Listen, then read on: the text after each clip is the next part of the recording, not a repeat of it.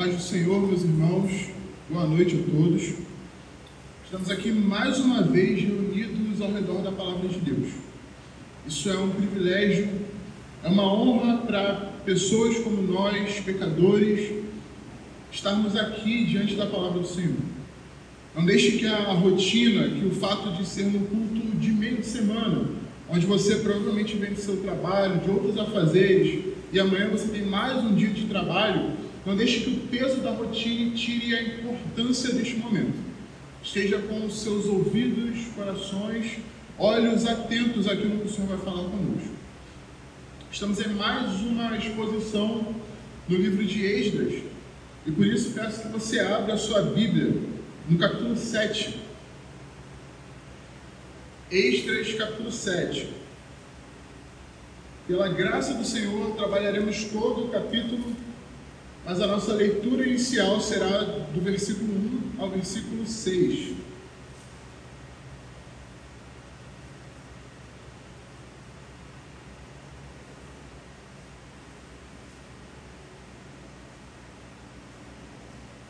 Esdras, capítulo sete, versículo um. Assim diz a palavra do Senhor. Passadas estas coisas, no reinado de Artaxerxes, rei da Pérsia, Esdras veio da Babilônia. Esdras era filho de Seraías, filho de Azarias, filho de Uquias, filho de Salum, filho de Zadoque, filho de Aitube, filho de Amarias, filho de Azarias, filho de Meraiote, filho de Zeraías, filho de Uzi, filho de Buki, filho de Absua, filho de Finéias, filho de Ereazar, filho de Arão, o sumo sacerdote. Ele era escriba versado na lei de Moisés, dada pelo Senhor, Deus de Israel.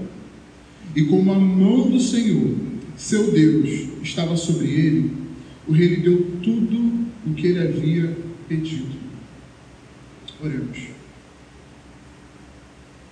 Pai Santo,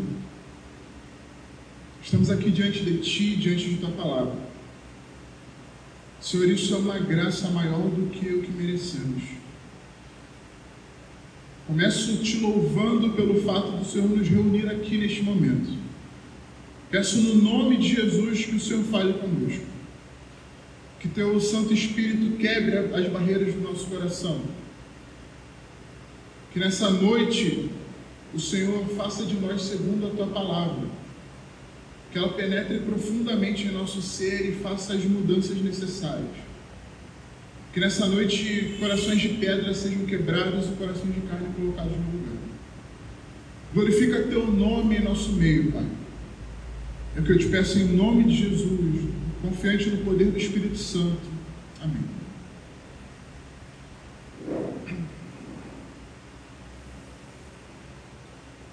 Um dos elementos mais marcantes quando se ouve uma música é o seu refrão.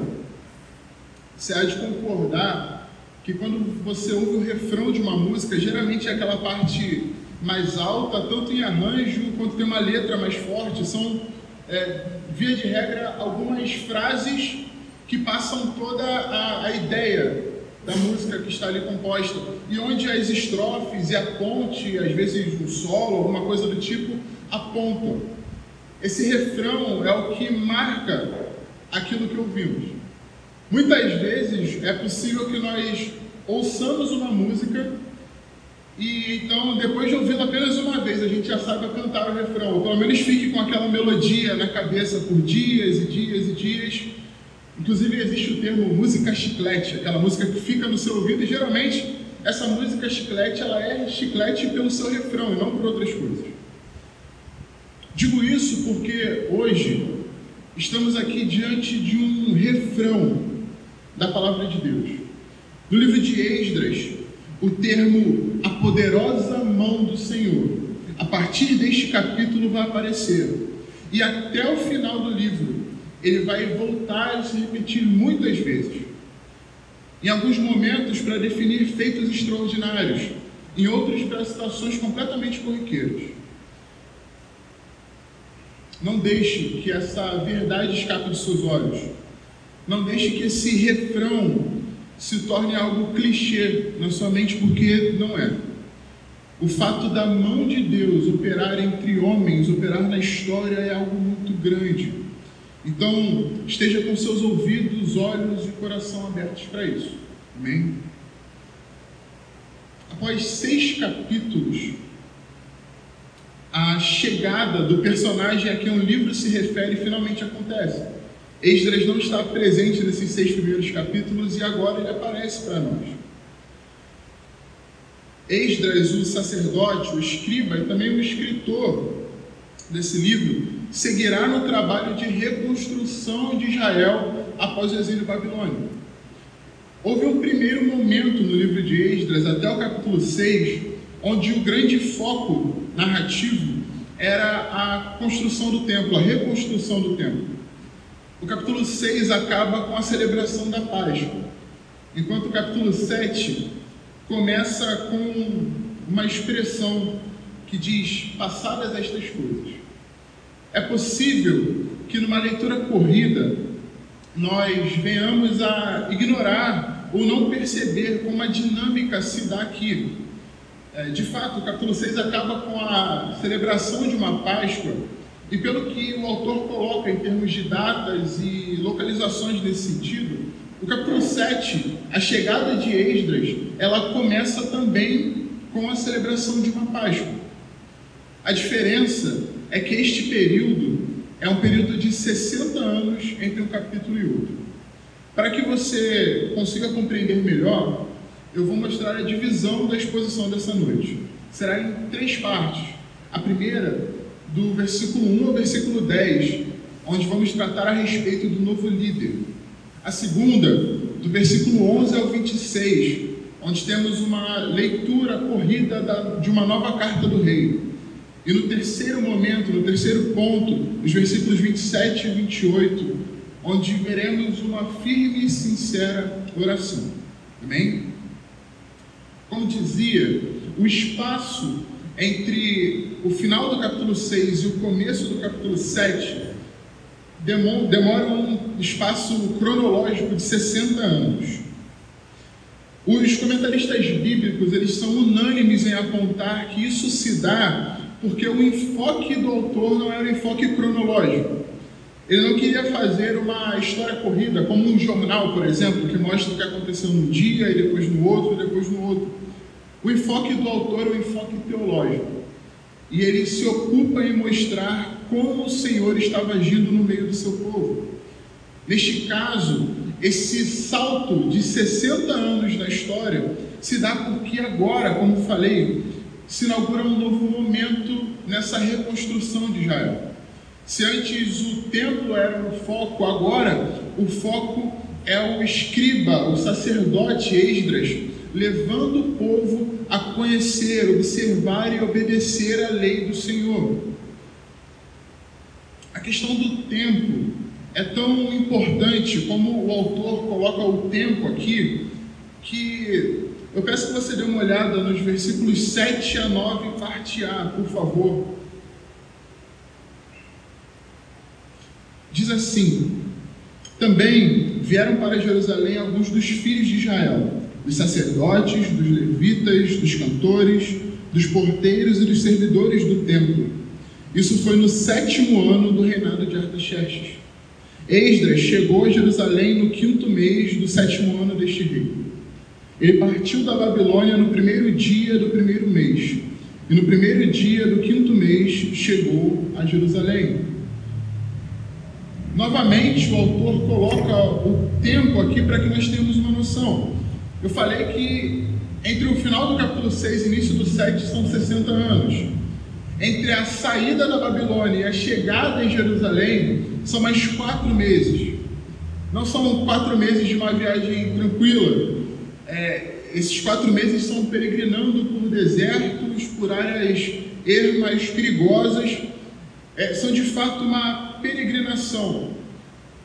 Eu penso como estes homens, uma vez que lemos que Esdras não estava sozinho, ele vinha com uma caravana de pessoas. Quantas vezes eles não cantaram aqueles salmos de peregrinação que nós temos na Bíblia? Em terrenos ermos e perigosos, caminhando durante a noite. Quantas vezes eles não entoaram o Salmo cento e vinte e um, dizendo que elevo meus olhos para o monte, de onde me virá o socorro? E eles mesmos respondendo de que o meu socorro vem do Senhor, que fez os céus e a terra. Mas o enfoque do autor, estranhamente, não é esse. Nesse primeiro momento, demonstrando como essa dinâmica de tempo se dá, eu já trago uma primeira lição para nós. Nossos tempos são marcados por um olhar extremamente egoísta da história. Nossas redes sociais são cheias de narrativas próprias, que exaltam o ser e o que, o, o que se faz, o que se sofre, o que se vence. Mas quando nós olhamos para a narrativa do povo de Deus, para esse resgate de Deus, tirando o seu povo da Babilônia e trazendo até Israel, o foco é no que o Senhor fez. Para nós isso é um desafio enorme. Nosso tempo é repleto de referências, repleto de representatividade, onde se não há alguém ou que reflete a minha história, alguém parecido comigo, eu não compro, eu não faço, é, isso não me representa. Quando nós olhamos para a história do povo de Deus, nós vemos que ela se trata de Deus, do que o Senhor faz no meio do seu povo. A seguir, os versos de dois a cinco, nós não os leremos porque já lemos no início, mostram algumas credenciais em termos de genealogia de Esdras. Esdras é apresentado como alguém que vem de fato de uma linhagem sacerdotal, isso é muito importante. Não se trata de qualquer um, era um homem que tinha o sangue dos sacerdotes, o sangue da linhagem sacerdotal vinda desde Arão. Aqui são apresentadas algumas características, algumas credenciais de Esdras. E por mais que essa seja importante, as mais importantes estão no verso, versículo seis e versículo sete. Diz assim a palavra do Senhor. Ele era escriba versado na lei de Moisés, dada pelo Senhor, Deus de Israel. E como a mão do Senhor, seu Deus, estava sobre ele, o rei lhe deu tudo o que ele havia pedido. Também vieram para Jerusalém alguns dos filhos de Israel, dos sacerdotes, dos levitas, dos cantores, dos porteiros e dos servidores do templo. Isto foi no sétimo ano do rei Artaxerxes. Bom, o versículo de número seis nos traz algumas lições importantes no caráter desse homem de Deus. A primeira, o primeiro adjetivo que há aqui é que Esdras era versado. Este termo originalmente aponta para alguém que é ágil, rápido no uso da lei, que manuseia com exímia precisão.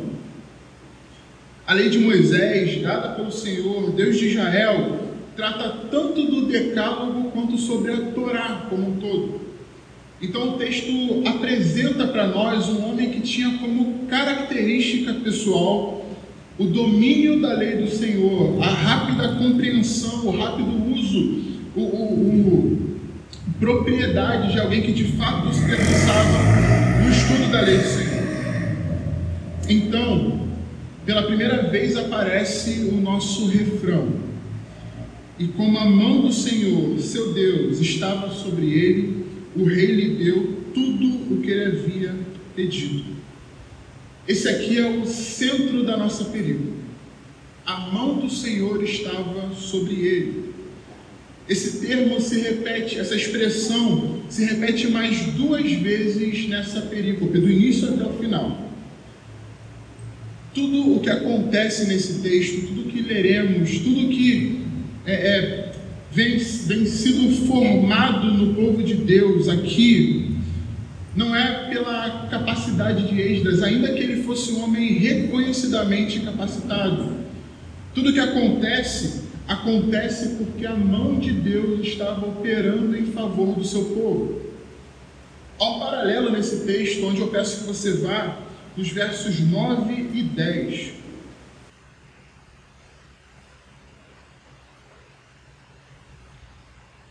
Diz assim a palavra do Senhor. Ele partiu da Babilônia no primeiro dia do primeiro mês, e no primeiro dia do quinto mês chegou a Jerusalém, porque a poderosa, a mão bondosa do seu Deus estava sobre ele. Porque Esdras pôs no coração o propósito de buscar a lei do Senhor, cumpri-la e ensinar a Israel os seus estatutos e os seus juízos. Irmãos, esse paralelo já começa nos mostrando algo que para nós é muito precioso. Muitas vezes nós nos perguntamos como que a soberania de Deus e a responsabilidade humana caminham lado a lado, como as coisas se encaixam, como que uma, onde uma coisa termina e onde começa a outra. Mas no texto de Esdras não há essa comparação, não há essa dúvida. Não existe uma pausa dramática aqui, onde Esdras se põe a pensar qual seria a vontade do Senhor. A narrativa, o texto nos mostra que a mão do Senhor estava agindo em Israel, que Esdras era o líder que o Senhor levantou para aquele momento. Mas quando fala sobre Esdras, apenas mostra que ele pôs no seu coração o propósito de buscar, cumprir e ensinar a lei do Senhor. Esse homem não, não demonstra aqui uma crise existencial e muito menos um desejo especial, inerente, reservado para uma pequena porção dos homens perfeitos. O que esse texto mostra é que Esdras pôs no seu coração o desejo de cumprir aquilo que o Senhor ensinou aos seus pais. Tudo o que há, todas as características aqui apontam para Deuteronômio capítulo seis, aquele texto áureo do Shema, do ouve Israel. Irmãos, nós não podemos pensar que pelo fato de se tratar de uma narrativa, as posturas não devem se aplicar a nós. Como disse, Esdras estava cumprindo aquilo que foi colocado em Deuteronômio capítulo seis para o seu povo. Ele estava comprometido em amar, conhecer e obedecer ao Senhor. E isso é um mandamento para todo o povo de Deus. Ser abnegado, comprometido, ir até onde a obra do Senhor está, ter uma vida entregue ao Senhor em oração, ter o desejo de que todos conheçam as Escrituras, são expressões do caráter de um verdadeiro líder bíblico. Esse tema, meus irmãos, é tão importante porque ele aponta para a própria liderança e para o que a Bíblia diz a respeito disso. Podemos pensar sobre o nosso cotidiano, sobre a liderança dos maridos do lar. O marido que de fato lidera a sua esposa precisa ter no seu coração o compromisso de buscar, cumprir e ensinar a palavra de Deus. Esse homem pode não ser o pastor dessas pessoas, uma vez que eles já tenham um pastoreio de uma igreja bíblica, mas ele é mandado pelo Senhor para ensinar e cuidar da sua família é, através do ensino da palavra. Além disso, nós não podemos esquecer de que o próprio apóstolo Paulo, em diversas ocasiões, convoca a igreja, convoca seus discípulos, convoca os crentes a se esmerarem no ensino e na busca pela palavra de Deus. Nós vemos aqui valores que não podem ser negociados. E mesmo se tratando de uma narrativa bíblica, nós vemos valores cristãos atemporais, que não apenas servem para aquele homem, mas que servem para nós, no aqui e no agora, hoje. É necessário que o amor por Deus e, consequentemente, o comprometimento com o seu povo e o apego por sua palavra cresça em nós, dia após dia. Continuando, os versículos de onze a vinte e seis... nos dão uma leitura corrida da carta do rei Artaxerxes. Nós não vamos nos delongar, nós não vamos parar para ler todo esse trecho, porque cada, cada ponto desses daqui será futuramente exposto e futuramente destrinchado, porque cada um deles retornará no momento da história. Mas nós podemos observar que essa carta se divide em quatro momentos. O primeiro mostra que Esdras precisava guiar o seu povo. O verso treze nos diz o seguinte: estou decretando que no meu reino todo aquele do povo de Israel e dos seus sacerdotes e levitas que quiser ir com você para Jerusalém, que vá. O rei coloca Esdras como um líder de fato do povo e mostra que todos aqueles que quisessem ir com ele, aquela leva que ficou em Israel e não foi da primeira vez, agora estava livre para ir. Ou seja, Esdras era o líder e deveria guiar esse povo até a chegada. No verso catorze, a palavra de Deus nos diz o seguinte: você está sendo autorizado pelo rei e os seus sete conselheiros para fazer uma averiguação em Judá e em Jerusalém, segundo a lei do seu Deus, a qual está em suas mãos. Ou seja, Esdras era responsável por fazer uma inquirição, uma averiguação em Judá e Israel. Isso aqui tem a ver com um momento que futuramente será crucial nesse livro, que, é, que são os casamentos mistos. Algo que trouxe muitos transtornos e de fato maculou o povo de Deus, e que era necessário tratar agora. A terceira parte, da qual nós não leremos todo o texto, aponta para o fato de que Esdras deveria levar os artefatos de volta para Israel. Do verso quinze ao verso vinte e quatro, nos diz o seguinte, do verso quinze a dezessete: leve a prata e o ouro que o rei e os seus conselheiros espontaneamente ofereceram ao Deus de Israel, cuja habitação está em Jerusalém. Leve também a prata e o ouro que você achar em toda a província da Babilônia, com ofertas voluntárias do povo e dos sacerdotes, oferecidas espontaneamente para o templo de seu Deus em Jerusalém. Empregue esse dinheiro com diligência e compre novilhos, carneiros, cordeiros com suas ofertas de cereais e suas libações, para oferecer sobre o altar do templo do seu Deus em Jerusalém. Comentaristas apontam para o fato de que alguns artefatos do templo ainda permaneciam na Babilônia, então o rei manda que Esdras leve não apenas esses, esses artefatos do templo, mas dinheiro que anuncie a vontade do rei além do rio Eufrates. E no quarto, nos diz que Esdras deveria ensinar ao povo sobre a lei, nos versos vinte e cinco e vinte e seis. E você, Esdras, conforme a sabedoria que o seu Deus lhe deu, nomeie magistrados e juízes que julguem todo o povo que está na região do outro lado do Eufrates, isto é, todos os que conhecem as leis do seu Deus, e que elas sejam ensinadas aos que não as conhecem. Todo aquele que não observar a lei do seu Deus e a lei do rei com diligência, seja condenado ou à morte, ou ao desterro, ou ao confisco de bens, ou à prisão. Esses movimentos, como disse, serão mais destrinchados futuramente, mas eu quero chamar a sua atenção para um aspecto dessa leitura. Todos esses movimentos feitos pelo rei, em sua, em sua mente, em suas intenções, têm propósitos políticos. Isso fica claro por dois versículos específicos. Primeiro, o versículo vinte e três, sete, vinte e três, principalmente na parte B, quando ele diz: tudo o que for ordenado pelo Deus do céu, que se faça com exatidão para o templo do Deus do céu. Pois, por que haveria grande ira sobre o reino do rei e dos... O texto é claro ao demonstrar que o grande temor do rei era de que se viesse ira sobre ele. No verso vinte e seis, o qual nós lemos, diz o seguinte: todo aquele que não observar a lei do seu Deus e a lei do rei com diligência, seja condenado à morte, ou à morte, ou ao desterro, ou ao confisco de bens, ou à prisão.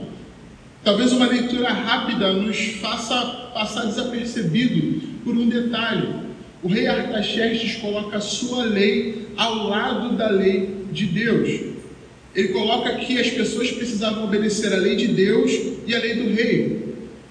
Estes dois textos mostram claramente que o propósito desse homem era político. Para o rei, libertar o povo, dar a eles uma liberdade de culto, era garantir um reinado de paz e admiração, com o povo que o tinha na mesma estima de um Deus e que cumpria a sua lei como quem cumpria a lei de Deus.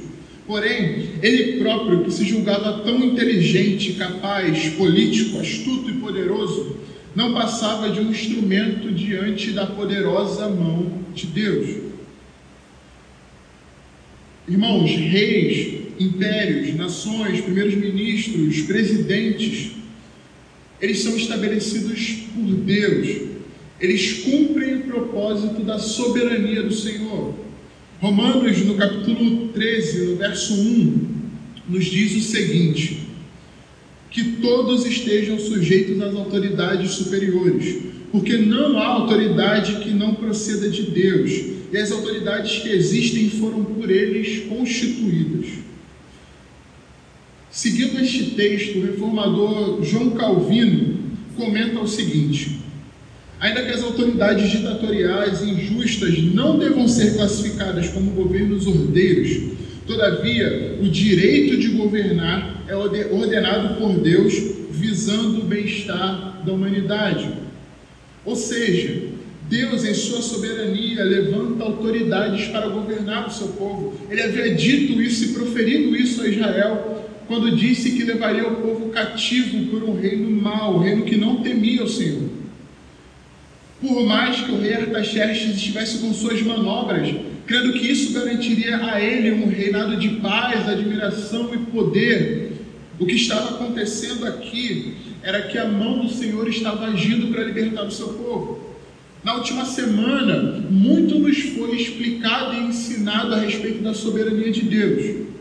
Ainda assim, é possível que quando nós saímos daqui e nos deparamos com a, com a notícia, com o noticiário, quando nós olhamos aquilo que estava acontecendo no mundo e com a própria política do nosso país, isso vem nos desesperar. Nós pensemos sobre líderes maus, líderes corruptos, sobre guerras de poder, onde um lado parece querer apenas ganhar do outro e não trazer o bem para a população. É necessário que nós observemos que a soberania do Senhor alcança todas as esferas.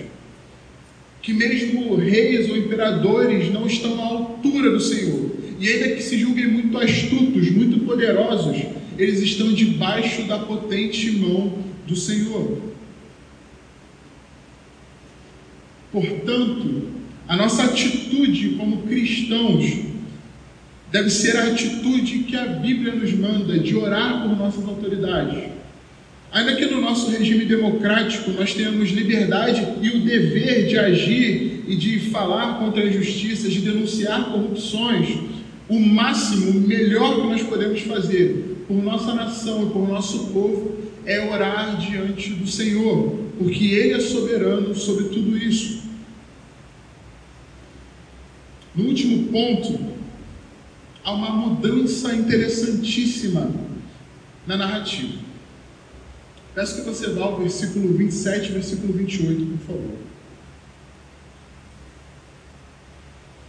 Bendito seja o Senhor, Deus de nossos pais, que deste modo moveu o coração do rei para adornar a casa do Senhor em Jerusalém, e que estendeu para mim a sua misericórdia diante do rei, dos seus conselheiros e de todos os seus príncipes poderosos.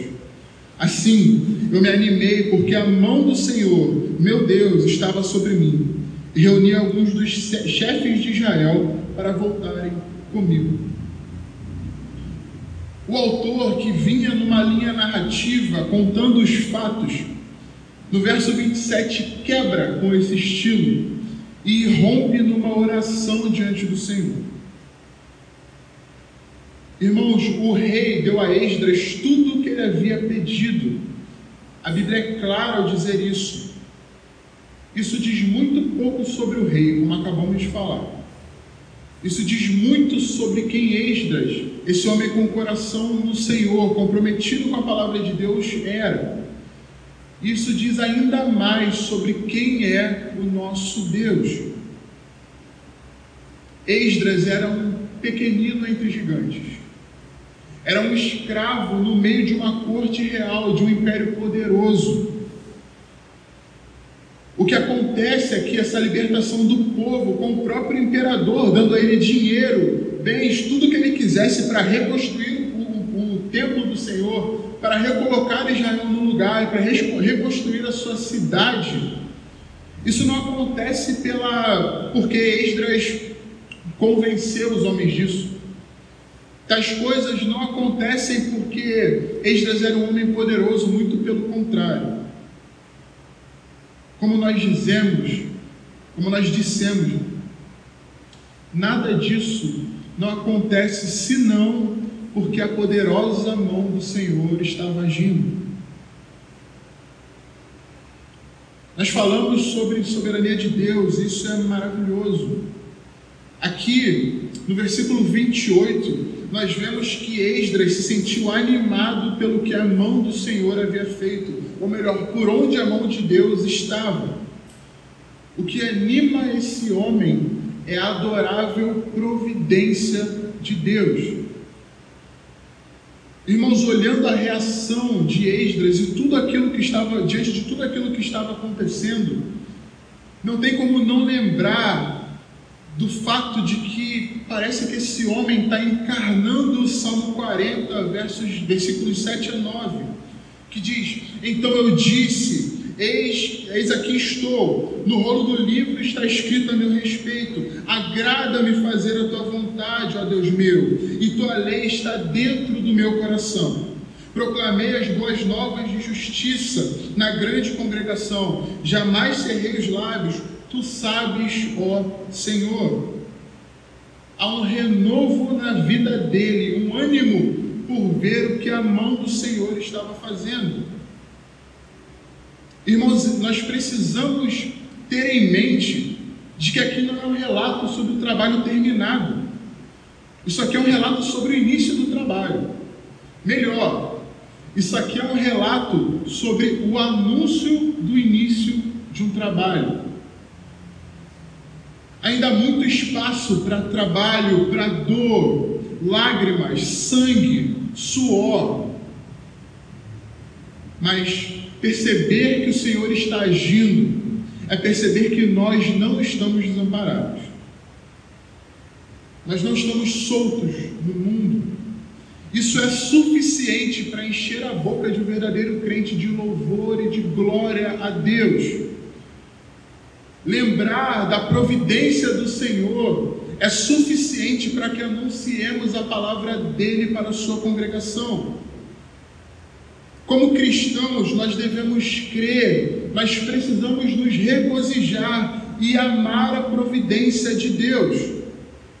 Irmãos, a doutrina da providência, ela aponta para nós como o governo soberano do Senhor se conecta com a nossa vida no aqui e no agora.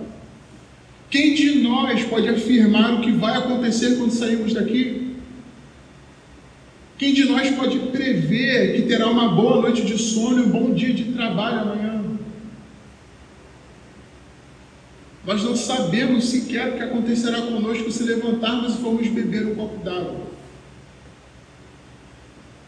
Irmãos, nós não sabemos o que o Senhor tem preparado para nós nesse futuro imediato. Nós não podemos ver o que o Senhor tem feito em nosso favor. Como Ele tem agido, como tem nos livrado, o que exatamente Ele tem preparado para nós. Mas nós sabemos que se somos filhos de Deus, todas as coisas cooperam para o nosso bem. Confiar na providência do Senhor não é confiar no que se pode ver, tocar ou fazer. Ainda que não se tenha certeza de nada que está à sua frente, sabemos que o nosso guia é poderoso e, além de poderoso, é propício a nós. Irmãos, eu concluo nesta noite destacando que, se, assim como as promessas que nós já trabalhamos nas semanas passadas, assim como as promessas que se cumpriram diante do povo de Israel, nos faz olhar para frente e ver que o mesmo Deus que é fiel à sua própria palavra e age no meio de seu povo cumprindo aquilo que prometeu, esse mesmo Deus cumprirá as promessas que Ele tem para nós no futuro, no fim de todas as coisas. Olhar para o exemplo de grandes homens de Deus nos faz olhar para o principal dos exemplos que é o Senhor Jesus Cristo. Esdras tinha em seu coração o compromisso de amar, cumprir e ensinar a palavra de Deus. Jesus Cristo é o próprio Verbo encarnado. Esdras era um sacerdote fiel ao Senhor, que o honrou naquilo que fez. Jesus Cristo é o nosso sumo sacerdote. Além de sumo sacerdote, ele é a oferta perfeita, a propiciação final de nossos pecados. Esdras leva o seu povo da Babilônia para Israel. Jesus Cristo está preparando morada para nós, ele nos leva de volta para o Pai. Ele é o sacrifício perfeito, ele é o nosso supremo sacerdote, ele é Deus conosco. Confiemos nele e na sua providência. Que a nossa oração diante do Senhor seja pedir que a poderosa mão de Deus, sim, a poderosa mão de Deus, aquela que esmagou Jesus Cristo na cruz do Calvário, nos guie até que cumpramos a história. Até o último dia aqui nesta terra, que a mão de Deus esteja sobre nós. Ainda que o significado disso não sejam bênçãos ou reis sendo convencidos, que a mão de Deus esteja sobre nós e que o sinal disso seja o amor por sua palavra e a devoção por Jesus Cristo, que seja a confiança na providência divina dele. Oremos.